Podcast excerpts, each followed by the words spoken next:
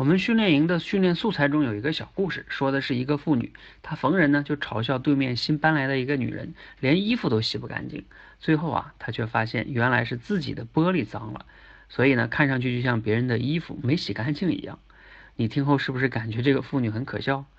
但是其实啊，我们每个人每天都可能在做着类似的事情，只是呢，我们并不是透过玻璃去看世界，而是透过自己的认知去看世界。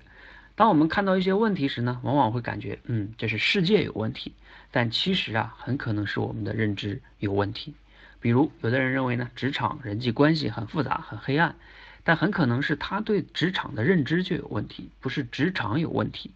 想一想，我们眼中的很多问题，比如孩子不听话、老板很傻叉等等等等，真的都是别人的问题吗？是不是自己的认知就像这个妇女弄脏的玻璃一样有问题呢？希望今天的分享对你有启发和帮助。